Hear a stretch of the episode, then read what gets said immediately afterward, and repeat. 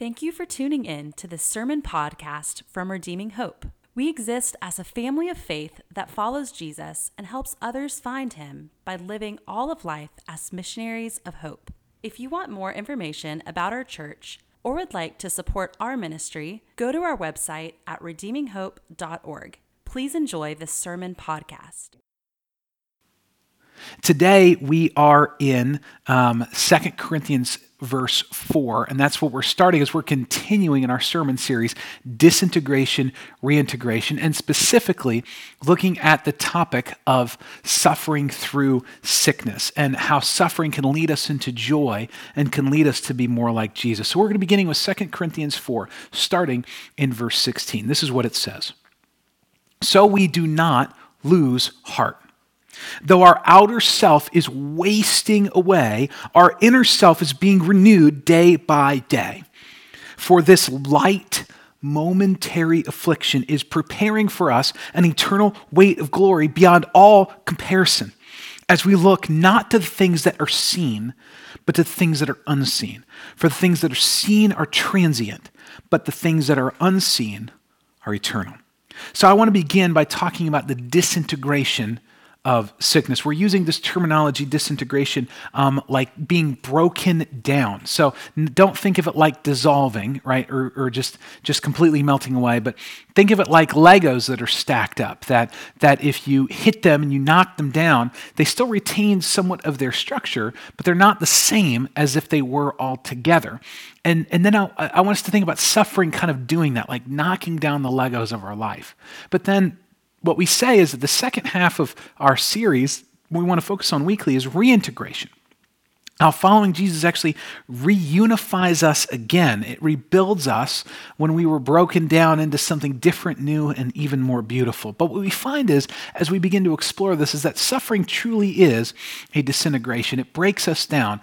And different types of suffering break us down differently. And so, what we're talking about today is how a sudden disease or illness that takes away the capacity to work or live independently breaks down our freedom. Really, it, it, it determines, it, it, challenges what we want to do with our lives.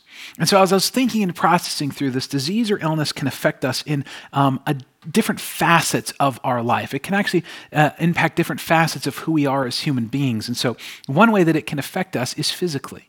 Um, of course, we have pain, right? That's that's what it means to suffer a physical sickness, right? Um, it can there can be hurt, there can be chronic pain, and chronic pain can be really challenging. It's limiting. It actually breaks us down. It makes us less enjoyable. It makes us enjoy life less. And and what it does too is that it actually elevates. Chronic pain can elevate. Um, the stress hormones in your body, like cortisol, and it can lower the, the happy hormones like serotonin. And over time, your body can learn as it's trying to navigate through pain, it actually can, your brain chemistry changes to where you produce less serotonin, the happy chemicals, and you produce more things like cortisol, the stress hormones as well. So, so suffering, suffering uh, through sickness affects us physically, it also affects us mentally. Persistent stress from physical sickness or even mental sickness can cause us to lose focus, to not be able to think straight, to be unclear in our mind. It can also affect us emotionally. We can respond to pain and sickness by feeling unloved, by feeling uncared for, and we can be really emotionally raw and sensitive. And it can also affect us relationally as well, kind of in tandem with the emotional, because that stress of that illness, that raw emotion, can actually cause relational conflict with others who are close to us. Often the people that are taking care of us are the ones that are ones that, uh, that get the most rawest of our emotions and, our, and, and get the brunt of our frustrations. And so not only do we suffer but with sickness, but other people around us can suffer with sickness as with our sickness as well even.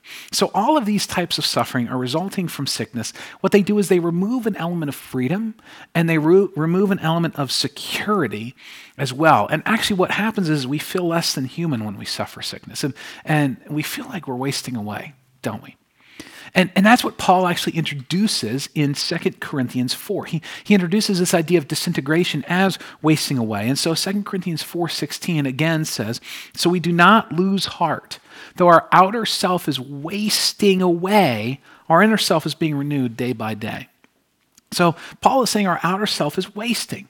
Now the question that we have to ask is why, right? Well, we actually have to go back to the first few pages of the Bible because of the fall of mankind. You see, God created us good, true, and beautiful. He created our bodies free from decay, free from wasting away. And yet, because Adam and Eve rebelled against God, they ran out away from him, they distrusted him, and they sinned against God. They introduced brokenness into the world, and that brokenness now causes decay and everything is coming apart one way or another. And we often t- don't feel like we're being renewed day by day, do we? I don't know. I know I don't feel like that all the time.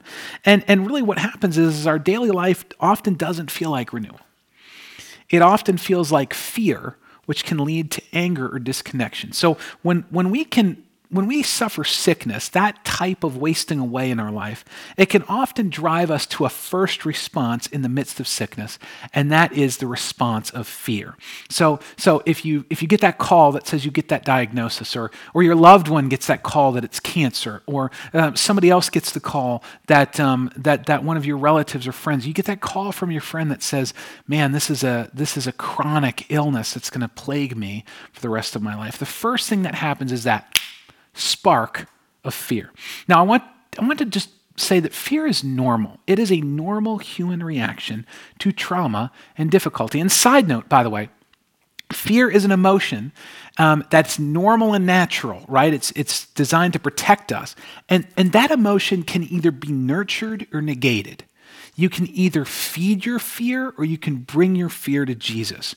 Now, I don't want you to feel guilty for feeling fear. Okay, now clearly, if if there was not the overarching brokenness in the world, we wouldn't have to feel fear. But because we do, and because there is an overarching brokenness, that first response, that pang of fear when sickness enters into your life through your own self or through someone else, I can understand that fear. But the question is not do you feel it? The question is where do you go when you feel it? Do you nurture that fear? Do you grow that fear? Do you feed that fear? Or do you negate that fear by bringing it to Jesus? And we actually can look into the Psalms where the psalmist feels a ton of fear. Um, psalm after psalm talks about how the psalmist feels alone. He feels rejected by God. He feels angry and, and he feels fear.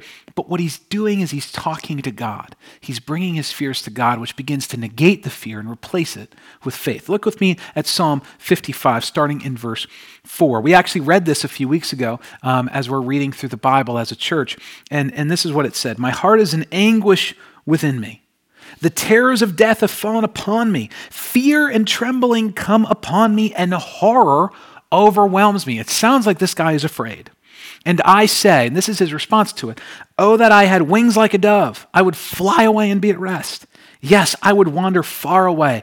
I would lodge in the wilderness, away from everyone. I would hurry to find shelter from the raging wind and tempest. We see that this psalmist is in deep turmoil. And actually, if you look at the context of it, the context is not physical sickness, but it's actually being betrayed by a friend. But I, all, but I did choose this because this is talking about this element of fear that he is feeling. And what he's doing is he's bringing it to God, he's bringing it to the Lord. And what we find is he experiences resolution and grace as he talks and concludes the psalm by talking about how we can cast our fears onto God. And so what happens is we can either nurture fear or negate it by bringing it to God. But, but I know for me, and I don't know about for you, but oftentimes I enjoy, in some sense, nurturing my fear. It, it feels like I have an element of control. And so, most often, unchecked fear that comes as a result of sickness, the sickness either in ourselves or others, unchecked fear leads us to the secondary emotions of either anger or disconnection, which often multiplies our pain. So if we don't check our fear, if we don't negate our fear by bringing it to Christ, what happens is is that our fear can give birth to either anger or disconnection. So I want to first talk about disconnection. That is us saying, "You know what? I'm feeling sick. I'm just going to retreat into myself and not address it." So, really, what this is is a hiding. It's a lack of transparency. Um, of course, the question hits all the time when you're sick or one of your friends are sick or loved ones. Um, how they doing? How are you doing? How's your mom doing? How's your dad doing? How's your spouse doing? How's your kid doing? You just get that all the time from people, right? And it's actually easy to slip into this mode of saying, I'm fine. We're good. We're great. Thank you. Um, what you do is you introvert into oneself and you reject help. And how that multiplies pain is, is, is it actually your self reliance multiplies the suffering through isolation. So you actually push people away. You're not in community as you're in sickness, physical sickness. Um, and so what happens is, is you just are isolated and then it multiplies. It's like a multiplier to your pain. So that's one avenue. Certain people do that. Other people express it through anger. It can be at, at myself, it can be at others, it can be at God. Um, why is this happening to me? And really, what that connects with on a deeper level is this idea of overworking. That, that the sickness in you or in someone that you know, it is just threaded through all of your life. So some people express it by frantically trying to solve the health problems, right? It could be anger at the medical professionals, anger at yourself, saying, oh, I just need to work harder to fix it. Um, you know, then for some people that have a chronic illness and respond this way through the anger or overworking, the advocacy becomes the real hope. If I can just get a solution, if I can get more money donated to this cause, then we'll solve it. And really, how that multiplies pain is that self resolution that being consumed, it, it multiplies the suffering through destroying our joy and peace. So, really, what it does is it just destroys your joy in the moments that you can experience joy, a felt joy. And then, really, it destroys your peace because you're constantly trying to solve something that, to be quite frank, might not able to be resolved. And so, how we're affected by this is, is often when we experience the pain, right, of sickness and that fear, and if we nurture that fear like we're off to do, that gives birth to either anger disconnection, you know, hiding or overworking. And what happens is, is that it, it affects us in three ways. Often our love for God is affected in, in, as the pain multiplies. And, and really, it's, it's us saying, God, I struggle to love you because of this sickness. Like, you didn't give me the health that I want, so I'm, I don't know if I love you as much. Well, the second way it does that is, is often our reception of God's love is affected, right? So it says, God, you must not love me because I'm sick, right? So I'm sick, you must not love me as much as the other kids of yours that aren't sick. And finally, often our joy and peace can be affected as well. How can I experience abiding joy and, and indescribable peace when my health or my loved one's health seems to be slipping away? And my friends, all of this is wrapped up in the disintegration of sickness. Now, I want us to turn to the next thing is, is to look at the reality that's going on within sickness. What is actually really happening? So we talked about this, right? That's there's the thing, right? The thing in us, the cancer, the disease, the illness.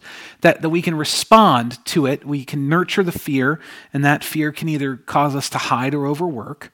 So we can feel that fear and that anger or that disconnection. Th- then we can struggle to love God and receive love by God and receive peace and, and joy, right? But what's going on underneath? Like, what's the thing underneath the thing? What's actually going on with us? So if we go back to this idea of disintegration, it's breaking down.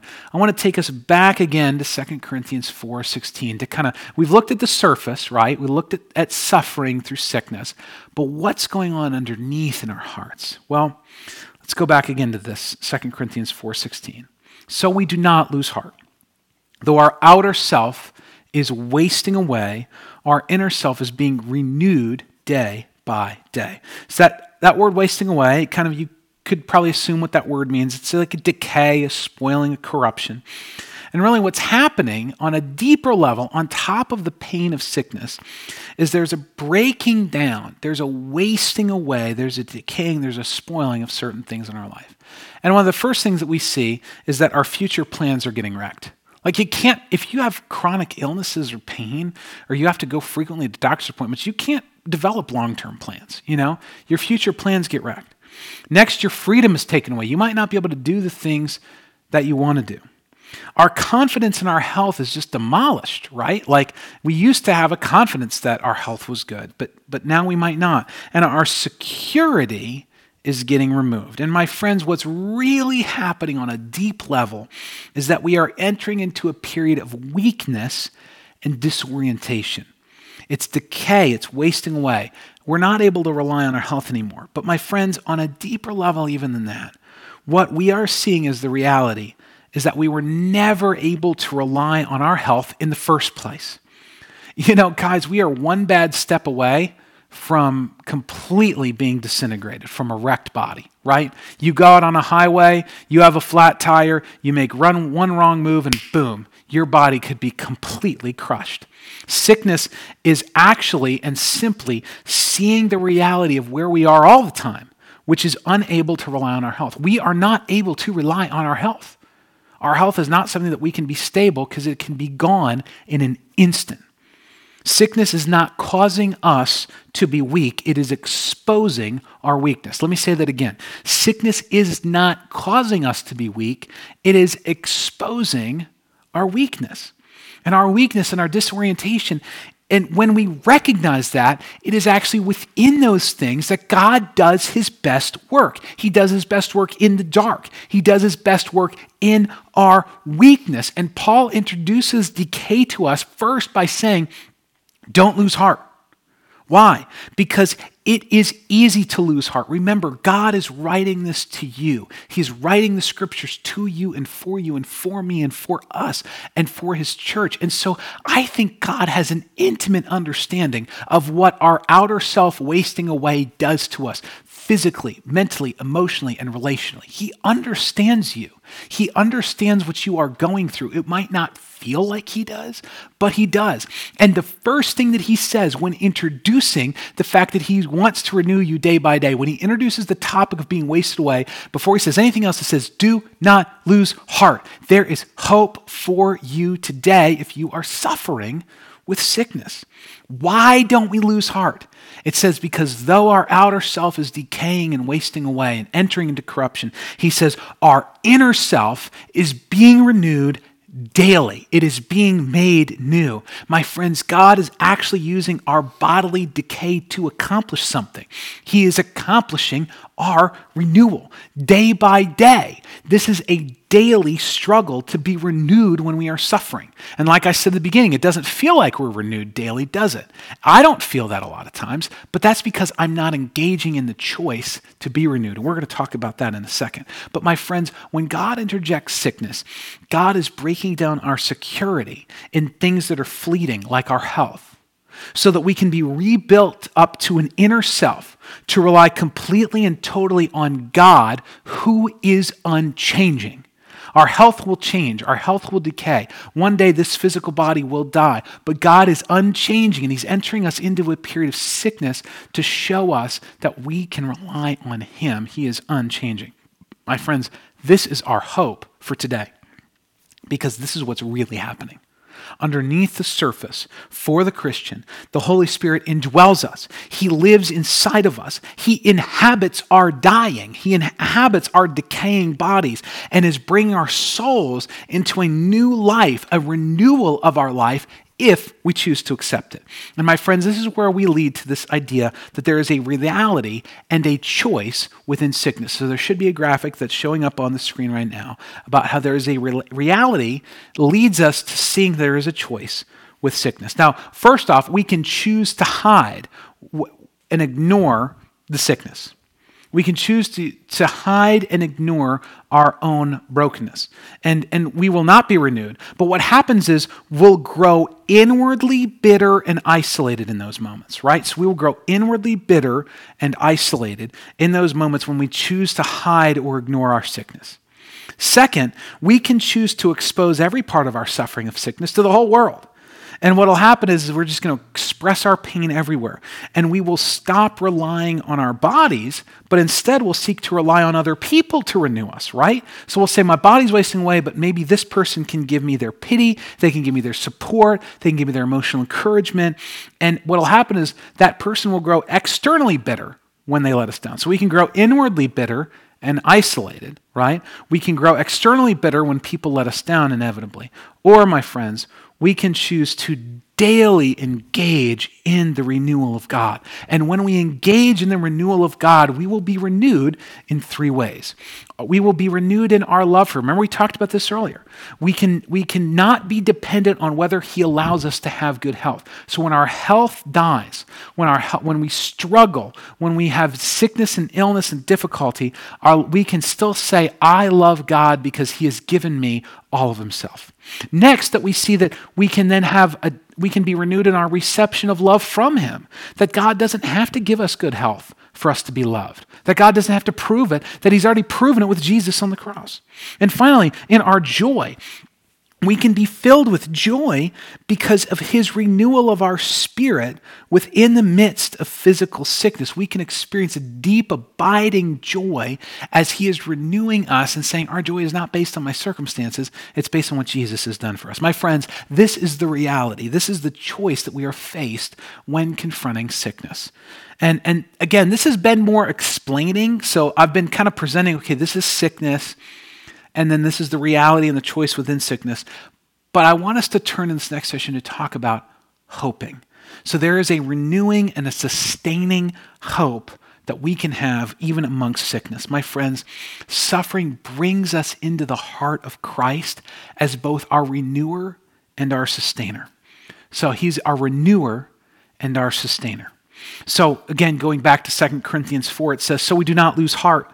Though our outer self is wasting away, our inner self is being renewed day by day. Listen to this next part. For this light momentary affliction is preparing for us an eternal weight of glory beyond all comparison. My friends, this is the vision in front of us eternal hope being prepared for us as we are obedient to Jesus in suffering. This weight, this heaviness of glory that we cannot compare to a good life here. A good life here is not worth being compared to the weight of glory that is to come, that He is preparing us for in the midst of this light, momentary affliction. That's what He calls all suffering. And let me tell you, Paul suffered quite a bit. So he says, All the suffering in my life is light and momentary, simply compared to what is to come. My friends, the center of renewal, the center of our renewal and preparation is a hope and a future with Jesus. It is not centered on this life. It, actually, suffering is preparing us now, sickness is preparing us now to live like Jesus, is the ultimate healer, and that this life is not our home. Look with me at Philippians 3. This is Paul encouraging them again, saying, Look, change your focus. But our citizenship is in heaven. And from heaven, from it, we await a Savior, the Lord Jesus Christ, who will, listen to this, transform our lowly body to be like his glorious body in perfection by that power that enables him even to subject all things to himself. My friends, Paul is saying that, hey, look, you are not a citizen of the United States or another country. You are not a citizen of earth. You are a citizen of heaven. If you are a follower of Jesus, your citizenship is in heaven. And now what's interesting is he says, and from heaven we await a Savior. Now, you're like, wait a minute, well, Jesus already came. He already saved us. Yes, He is in the process of saving us. So Jesus came to save us. He ultimately fulfilled the work on the cross throughout our lives, He is renewing us and saving us and making us more like Himself. And then one day, He will come and set the world right again, either at your death or at the end of time. And so, what He's saying is, is that we actually are waiting for our Savior to come back to ultimately solve the problem of brokenness, ultimately to solve the problem of sin and suffering and death and sickness. And he will transform our bodies. He will make our bodies to be like his. That this is the hope of the resurrection, that if Jesus resurrected, so you and I will be resurrected as well. We will be resurrected to new bodies that will never suffer sickness again. My friends, sickness is training us to look to a future hope, and this is good. But my question is, what about today? Uh, this is training us to look in the future, right? But what about today if my mom has cancer? If I might have cancer? If you're diagnosed with a chronic illness, how do I cope with my pain today? Because there is a hope of a future renewal, but there's also suffering can bring us into the heart of Christ as sustainer for the here and now. Again, look with me at 2 Corinthians 4, starting now in verse 18. And then this is what he says As we look, not to the things that are seen, but to things that are unseen. For things that are seen are transient, but things that are unseen are eternal. My friend, suffering brings us into the heart of Christ as sustainer. See, and, he, and it has two things. It actually in, instructs us in two things that our vision can change and our understanding can change. Look with me at the first section. It says, Look not to the things that are seen, but to things that are unseen. It's a change of vision, it's a change of focus. What, we, what he's encouraging us to see is that we don't see things with natural eyes anymore, but we see with spiritual eyes that we first look at our sickness and our suffering and our decaying bodies.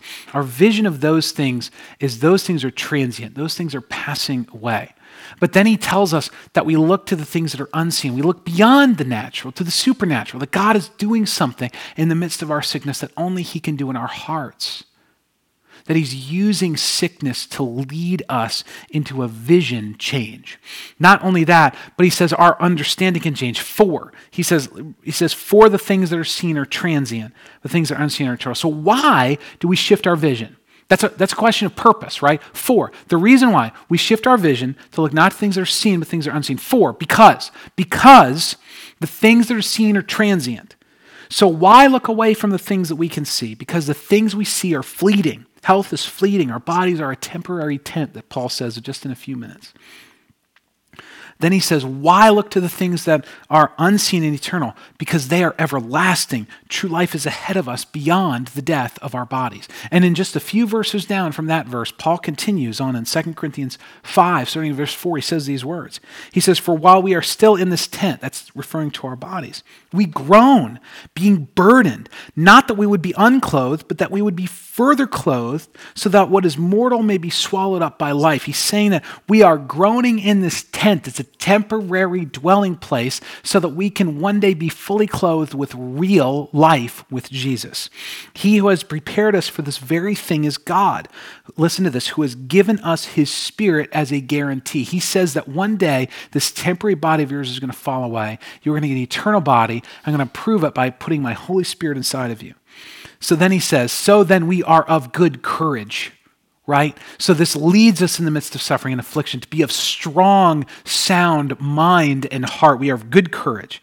We know that while we are at home in this body, we are away from the Lord, for walk by faith, not by sight. My friends, our vision changes. We look to the spiritual. Our understanding changes. We hope in the eternal. Now, I want to end with some practical advice, and specifically, how then do we suffer well? How do we suffer through sickness? If you're going through it today, this week, bodily decline, how do we do this? My friends, if you are not yet a follower of Jesus, then unfortunately I have some bad news for you, but also have some good news. The bad news is this hope is not yet present within you. That actually you have to be a Christian to experience this hope. You have to be a follower of Jesus because what you're saying is you want Jesus to become Lord over your life and his kingdom, his rule and his reign to rule in your heart. What you have to do is you have to believe in the real physical sufferings of Jesus, his substitutionary death on your behalf, his real bodily resurrection, and then you submit to him as Lord over your life. That is what, actually what makes you a Christian. And without being a follower of Jesus through a volitional choice, you don't yet have the hope of a future with Jesus or his sustaining presence in your life. And so, my encouragement to you is this to turn away from the ways that you try to save yourself and to turn towards Jesus in repentance and faith, to truly hear this message, believe it's true for you, and obey it by making Jesus Lord over your life. Now, if you are a follower of Jesus, it is still hard to experience hope, let me tell you. But for the follower of Jesus, he is the model of how to suffer well. So you look to Jesus. And, and look, I don't know about you, but I'm not perfect. And I'm going to put my next paycheck on the fact that you're not either. Okay? But Jesus was completely perfect in every way, yet he suffered immense physical pain unlike anyone else in human history. Jesus was completely perfect, yet was a man of sorrows. The Bible says he was well acquainted with grief. Jesus was completely perfect, yet he experienced the sickness of a loved one up close and personal. We know for sure this happened with the death of his friend Lazarus. But we also know, too, that Jesus' father was not present when he was an adult, his adopted father, Joseph. And I actually think that, that Joseph died when Jesus was fairly young because we see his mom at the foot of the cross and we see his brothers, but we see no mention of Jesus' adopted earthly father, Joseph, um, after he was 12 years old.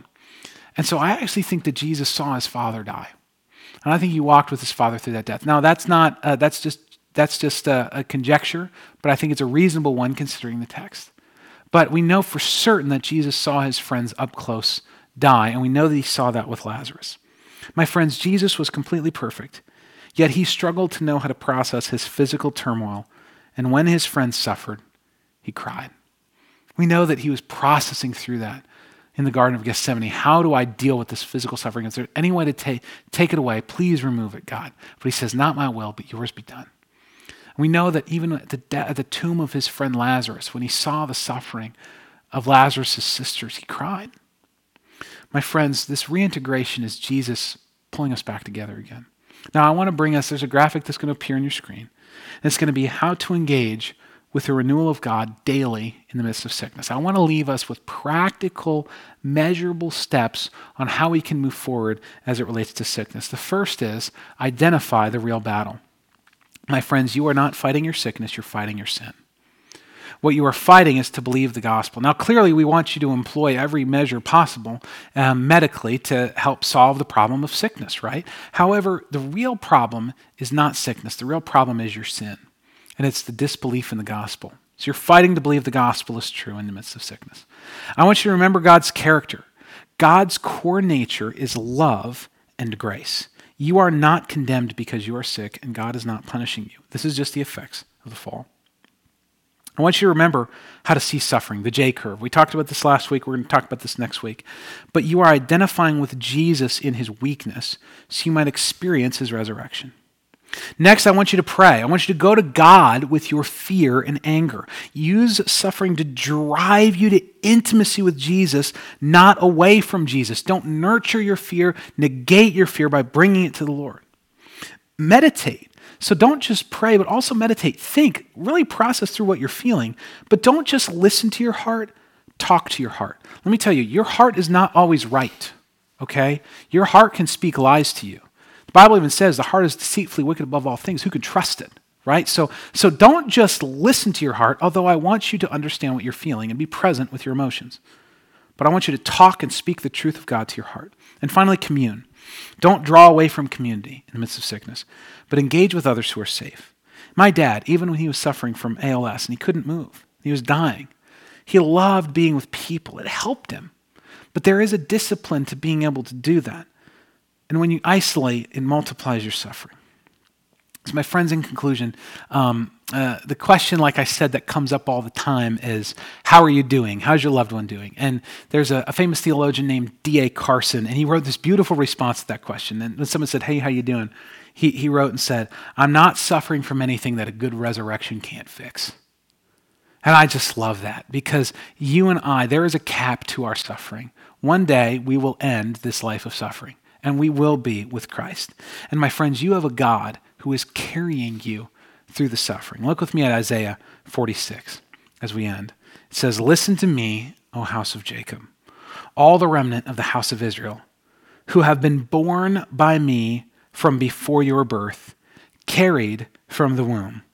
Even to your old age I am he, and to gray hairs I will carry you.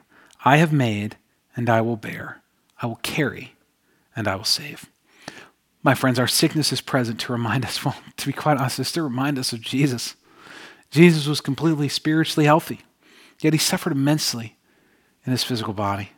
But Jesus' physical pain was nothing compared to his spiritual and emotional pain. You see, Jesus suffered the ultimate sickness of sin on the cross. He bore the weight of all our sin and guilt and shame. Jesus was completely disintegrated. He was completely broken down. Jesus suffered the ultimate sickness so that he could earn for us the ultimate cure. His resurrection promises a future hope of a renewing redemption of our bodies, complete healing. He promises that. You and I have it. It's already secured for us through the work of Christ on the cross. We just have to believe and receive it for us in faith, and then engage in that renewal daily. My friends, his resurrection secures for us a present hope of Christ as sustainer. He's with you in your sufferings. He is present in your sickness. And He is teaching you how to look at suffering beyond the physical to the ultimate reality life and renewal, day by day, with Him. Let me pray for us. Dear Jesus, thank you that you are present with us in the midst of suffering. And I pray for anyone that might be listening to this as it premieres live throughout the week, or maybe months or years after this is preached, Lord, I pray specifically for my friends who are dealing with sickness that you would help them see that you have a renewing hope that one day you will set the world right again. And you have a sustaining hope that says, in the midst of your suffering, I am with you, I am teaching you, that actually the suffering is simply me exposing you to what you already are. You're not, you're weak. And when we turn to you in weakness, you give us your strength and you give us your hope and joy in the midst of it. And I pray that we would turn to you and have the discipline to turn to you in the midst of this. In your name we pray. Amen. Thank you for listening. We gather every Sunday at the Clarksville area YMCA. For more information, please go to our website at redeeminghope.org.